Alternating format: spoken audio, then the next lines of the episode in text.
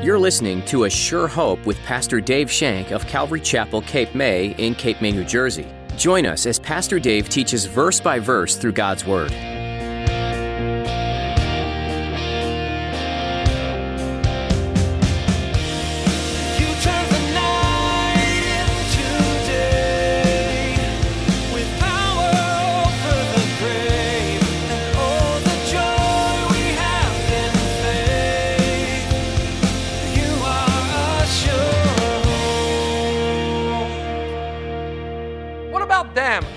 Surely they're not going to heaven. Surely they're not going to make it. Well, according to what Paul wrote in Romans chapter 1, he says, creation screams of God. I'm paraphrasing. Creation screams of God, the invisible creator. And as they looked at creation, they're going to go, wow, there's got to be someone greater. There's got to be a creator. And as they draw close to the creator, what does he do? Shows them Christ. How will those who have had access to a Bible or learned about Jesus enter into heaven? Today, Pastor Dave shares how all of creation points to a creator. Therefore, the Lord can choose to remove the scales from unbelieving eyes. He can reveal himself to those without traditional access to the Christian faith, to know of his love. Now, here's Pastor Dave in the book of John, chapter 10, as he continues his message The Son of God.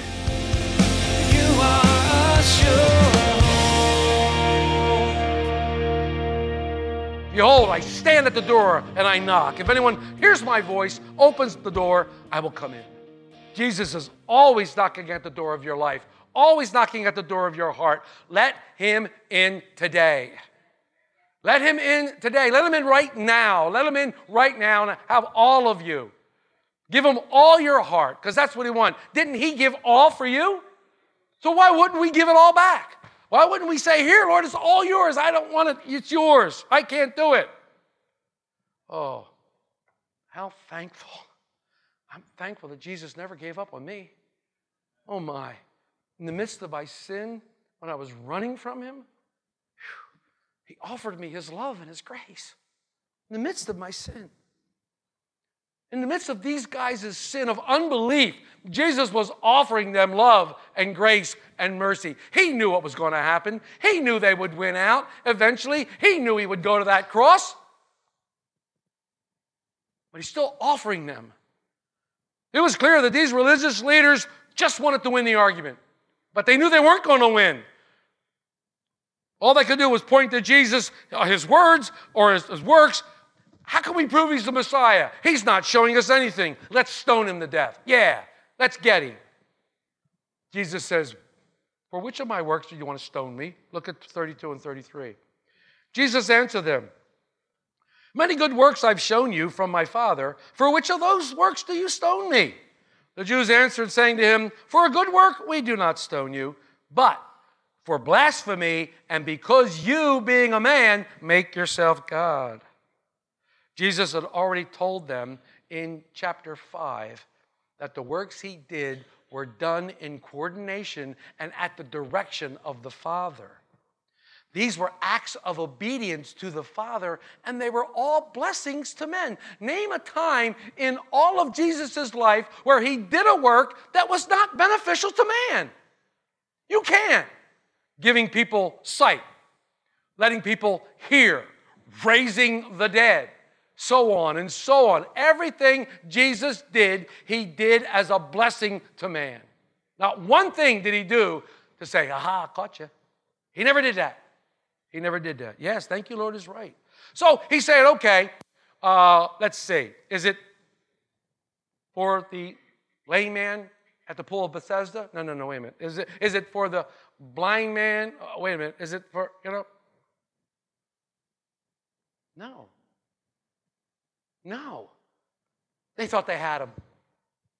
Listen to their answer. Not for a good work, but because you made yourself God. Why was this so important? Well, it's called blasphemy. It's called blasphemy. And in the Jewish law, when you spoke the words that Jesus spoke, when you made yourself equal with God, when you called yourself God, that was blasphemy because you were a man. The punishment for blasphemy? Death. Period. Interesting. Interesting, though, thought. Think of this. They said, that you, being a man, make yourself God. Jesus didn't have to make himself God, he was God. he didn't have to make himself God, he was already God. There was no making about it. Though they had that part wrong, he was already there. He was just showing these men who he really was, but they didn't want it. They didn't want the truth. If their hearts were truly open, they would have believed by now. They would have believed by now. Jesus refutes their accusation by using their scriptures. And I love this about Jesus. He does this a lot. Look at 34 through 36. Jesus answered them Is it not written in your law, I said you are gods? If he called them gods to whom the word of God came, and the scripture cannot be broken, do you say of him whom the Father sanctified and sent into the world, You are blaspheming because I said, I am the Son of God? Now think about this. Jesus is in the temple now. Remember, we read that back in previous verses. He's in the temple. And all these guys come up to him and they hemmed him in. Remember, they surrounded him and they're all standing there. And Jesus is saying these things I and the Father of one. And he's sitting there watching them. And as they stand down there in the temple court, they all pick up stones. They're all standing around him like this. They got these great big stones in their hand. This was a very intimidating time for anyone else, but not for Jesus. Not for Jesus. It wasn't very intimidating for him. I mean, they were ready to throw stones at him, and he didn't care. He never backed down. He never attempted to run away. He didn't even flinch. He came right at them, and he came at them through the word and the power that lies within it. Remember that. Just like he did Satan when he was tempted in the wilderness, he came at Satan with the word of God. It is written. Oh, look at the first word. Look at the first words here. Is it not written? The same thing. Is it not written? He's saying, listen, guys, this is your law. This is your law. You have it. God gave it to you. Is it not written in your law that it says this? He comes right at them. Now, the picture here is Psalm 82, and it's Psalm 82, verse 6. And that says, in Psalm 82, verse 6, it says this I said, You are gods, and all of you are children of the Most High. So, what's he saying here? Well, according to the text in which is written, remember context, context, context, it was where God has assembled judges on earth. And he wants to warn them that one day they too will be judged. And the Hebrew word used here for God or gods or judges is Elohim. Elohim. You can look at Exodus 21 6 and Exodus 22, verses 8 and 9. Interesting. You've probably heard of the word Elohim before. It's the fourth word of the Bible. It's the fourth word of the Bible, Genesis 1 1. In the beginning, God. Elohim. Elohim. It's a plural word used in a singular form. Already talking about the Trinity in the fourth word of the Bible. Already talking about the Trinity in the fourth word of the Bible. In the beginning, Elohim. And the Jewish rulers didn't it didn't go by them. They knew what was going on. They knew that Jesus was speaking truth. If God called human judges gods, then why should these religious men stone Jesus? Because he said the same title for himself. And then I call it the kicker. It's almost as if Jesus had this in the back of his pocket and he was waiting, you know? He was waiting for this one. Here it comes. Verse 36b I am the Son of God. Wow. That's the boldest I am statement to date. That's the boldest I am statement to date. I am the Son of God. Their mouths must have dropped open. They couldn't believe what he was saying, what he was declaring, but there were no more questions. There didn't need to be because he answered them pretty clearly. He answered them pretty clear. This was extremely crucial because this is an affirmation again of his deity. Look at the words in verse 36. Do you say of him whom the Father sanctified? What does sanctified mean? Set apart.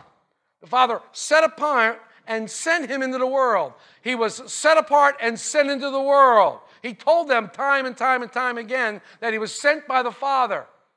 So the Father sanctified him, set him apart, and sent him into the world.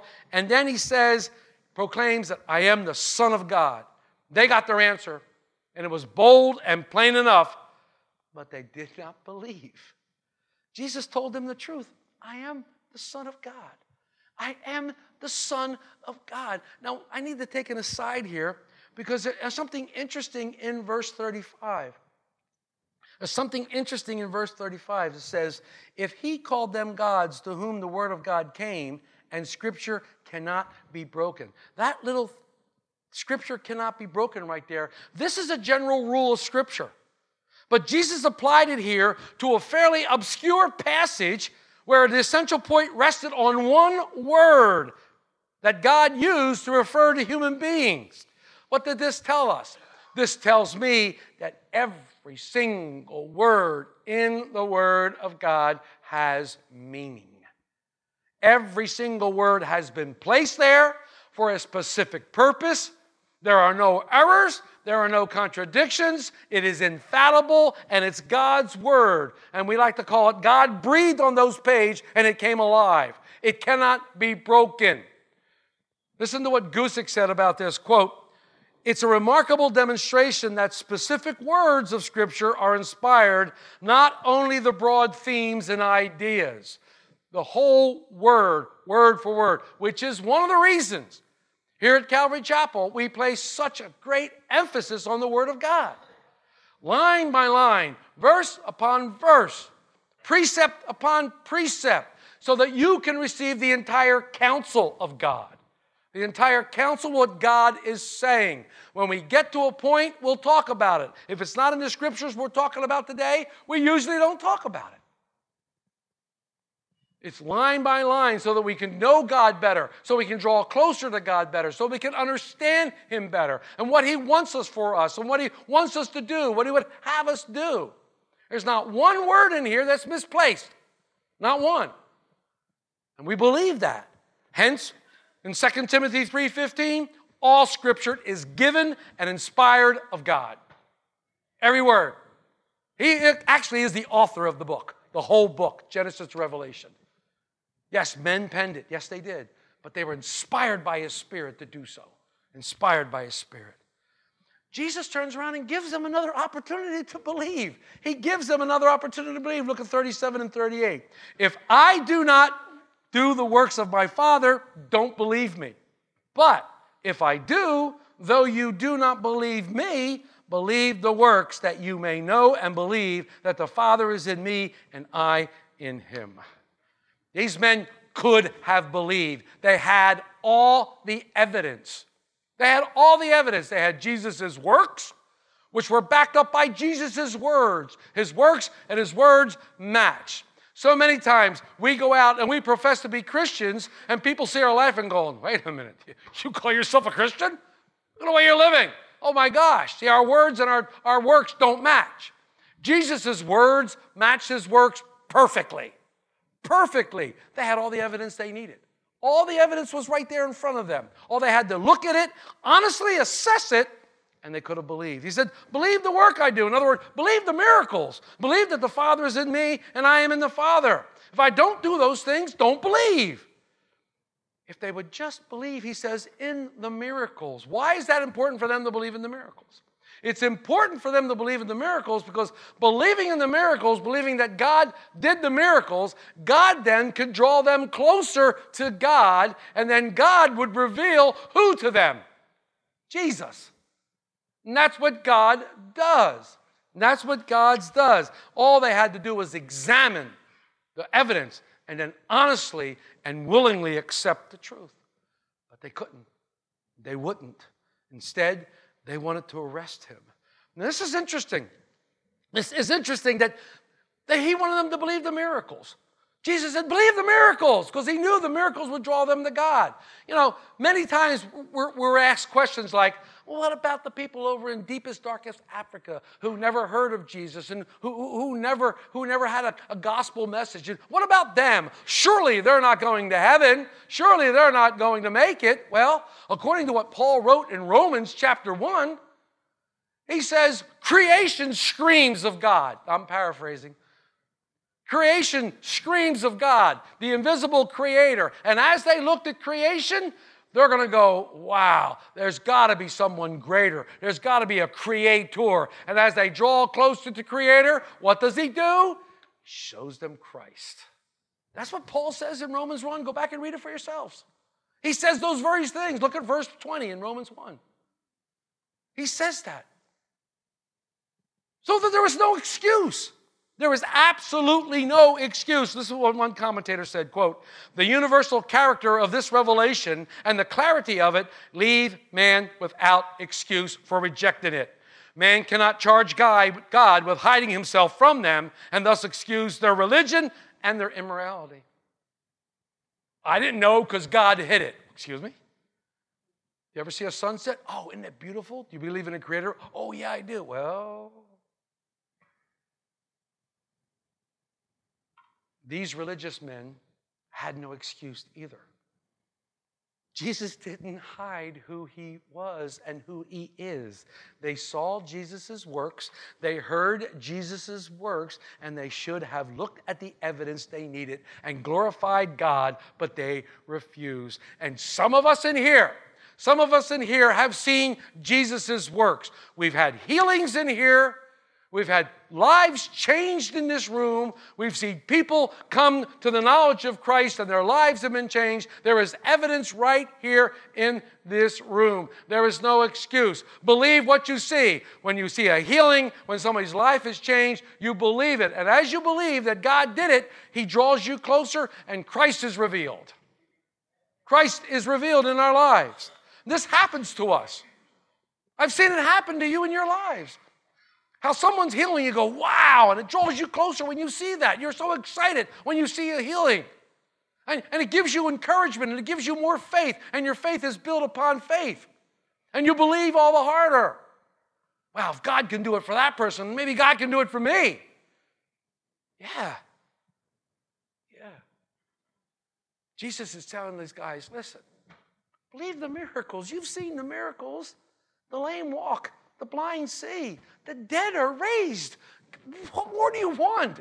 I'm doing these works. Who does this kind of work? Who, who does these things? At least believe those.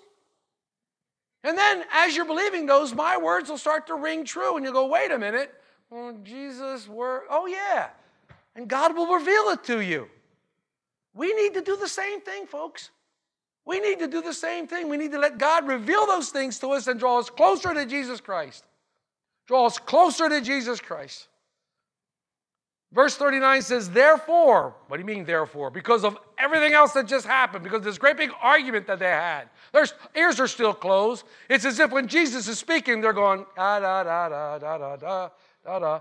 They're not listening. They're not putting the two together. Therefore, because of that, they sought again to seize him. Let's get him. He's right here in their midst. Now, he's standing in the midst of these guys. How he got away is miraculous because they're circling him up.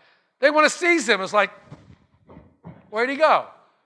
But it says he got away. Well, why? Because his time had not come. His hour had not come. So he did get away. And this time, he goes far away. Verse 40. And he went away again beyond the Jordan to the place where John was baptizing at first, and there he stayed. Jesus now will not return to Jerusalem until the appointed day. Jesus will not return to Jerusalem until the appointed day. The, the appointed day was decreed 483 years ago before Jesus. It was decreed when Artaxerxes signed the letter giving Nehemiah to go and rebuild the walls of Jerusalem. That's what it was. When Artaxerxes signed that letter, the countdown started until the Messiah comes. Read Daniel. Read Daniel. Until the Messiah comes, the clock started ticking. And 483 years later, to the very day, Jesus now comes and he gets on a donkey and he rides into Jerusalem. We call it Palm Sunday. It's a fulfillment of prophecy. It's a fulfillment of prophecy. And then Daniel says, after that, the Messiah is cut off. There is crucifixion. Crucifixion the resurrection, the ascension, the Messiah is cut off. And we're still waiting for that 70th year, that last year to take place. We're still waiting for that last seven years to take place called the Great Tribulation. That has yet to happen. Jesus will not return to Jerusalem until that Passover time. He will not return because he knows exactly when the Father is sending him. The Jews tried to get him, but he left.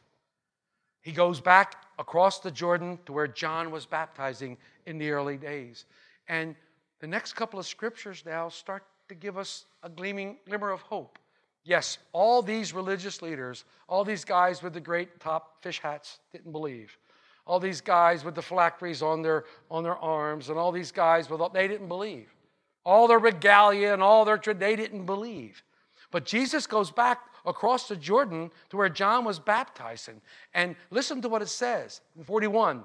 Then many came to him and said, John performed no sign, but all the things that John spoke about this man were true.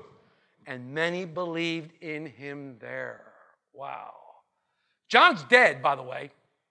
John has been killed by this time. He is no longer alive. John is dead. But his witness remains. John's witness remained. What did John say about Jesus? Behold, the Lamb of God who takes away the sin of the world. He's going to come after me, but he actually came before me. I can't even tie his shoelaces. I'm not worthy enough. He must increase, I must decrease. I must decrease, he must increase. Who was John? John was the greatest prophet out of Jesus' mouth. Jesus said, John is the greatest prophet, greater than them all. Why? Because when he saw Jesus, he pointed to him and said, That's him. But Jesus also said something incredible after that. Those of you who are least in the kingdom are greater than John. Wow. Those of you who are least in the kingdom are greater than John. Wow. So sometimes, you know, we think we're nothing. Praise God. Praise God for your nothingness because Jesus thinks you're everything. Those who are least in the kingdom are greater than John. John was a voice crying out in the wilderness. What did he cry out? Make the path straight for the Lord. Repent, for your kingdom, the Lord's kingdom is at hand. The kingdom of heaven is at hand. Repent, for the kingdom of heaven is at hand. One of the first words that Jesus said on the scene? Repent, for the kingdom of heaven is at hand. John the Baptist. John the Baptist is dead, but his witness is bearing fruit. His witness is still bearing fruit. And it's incredible. You know what? Reading this, studying this, his witness is bearing fruit today. It's still bearing fruit. His witness. Many people are trusting in the Lord. They're trusting in the Lord, and they're simply, the witness is bearing fruit. They remember everything that John said about this man is true, and they believe. John wasn't a miracle worker. He wasn't a great evangelist. He's a guy in a hairy coat that ate honey and locusts. You are a sure Our time with you is coming to an end today on A Sure Hope. On our next edition, Pastor Dave Shank will continue this journey through the book of John. But for now, you can listen to more teachings from this series online at ASureHopeRadio.com. We encourage you to download these messages so that they are available wherever you go. You can also subscribe to our podcast on iTunes. Just search for A Sure Hope and see the latest editions as soon as they're posted. If you're enjoying these teachings and would like to get more involved with the church behind this ministry, we'd love to meet you at Calvary Chapel Cape May for a time of worship and Bible study. We meet weekly on Sundays at 10 a.m. Give us a call for more information. Our number is 609 884 5821. Again, that's 609 884 5821. Otherwise, you can visit A Sure Hope Radio for times and directions. If you're not able to join us in person, we're streaming our services on Facebook Live. Just look for the link on our website at asurehoperadio.com. Thanks for listening to today's message in the book of John. We pray you continue to be blessed as you study the Word and that you discover how God's doing great things in your life. We look forward to you joining us again as Pastor Dave has more to share from this book that entails where Jesus walked and the amazing wonders he performed while here on earth. He's still doing wonders today, too. Come hear about that next time on A Sure Hope.